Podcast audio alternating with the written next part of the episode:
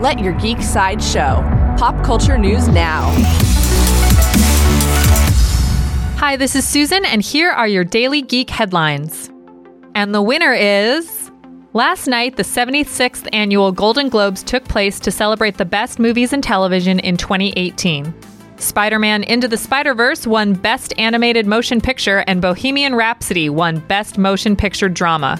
Other winners of the night included Sandra Oh, Darren Criss, Mahershala Ali, and Rami Malek for various lead roles. Up next on HBO, during the Golden Globes, HBO released a brief teaser for its upcoming 2019 television lineup, featuring series like True Detective, Big Little Lies, and Watchmen.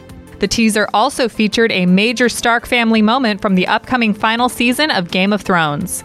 Game of Thrones will return to HBO in April 2019. Coming soon to DC Universe, Westworld's Leonardo Nam has just been cast in the live action Swamp Thing adaptation. Nam will play CDC specialist Harlan Edwards, second in command to Abby Arcane. His character does not seem to have a DC Comics counterpart. Swamp Thing will stream exclusively on DC Universe later this year. For fans of Watchmen, HBO has released two new teaser videos for the upcoming Watchmen television series.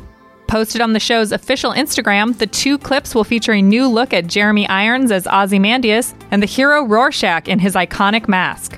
Watchmen is expected to premiere on HBO sometime in 2019. This has been your Daily Geek Headlines Update. For even more ad free pop culture news and content, visit geeksideshow.com. Thank you for listening, and don't forget to let your geek side show.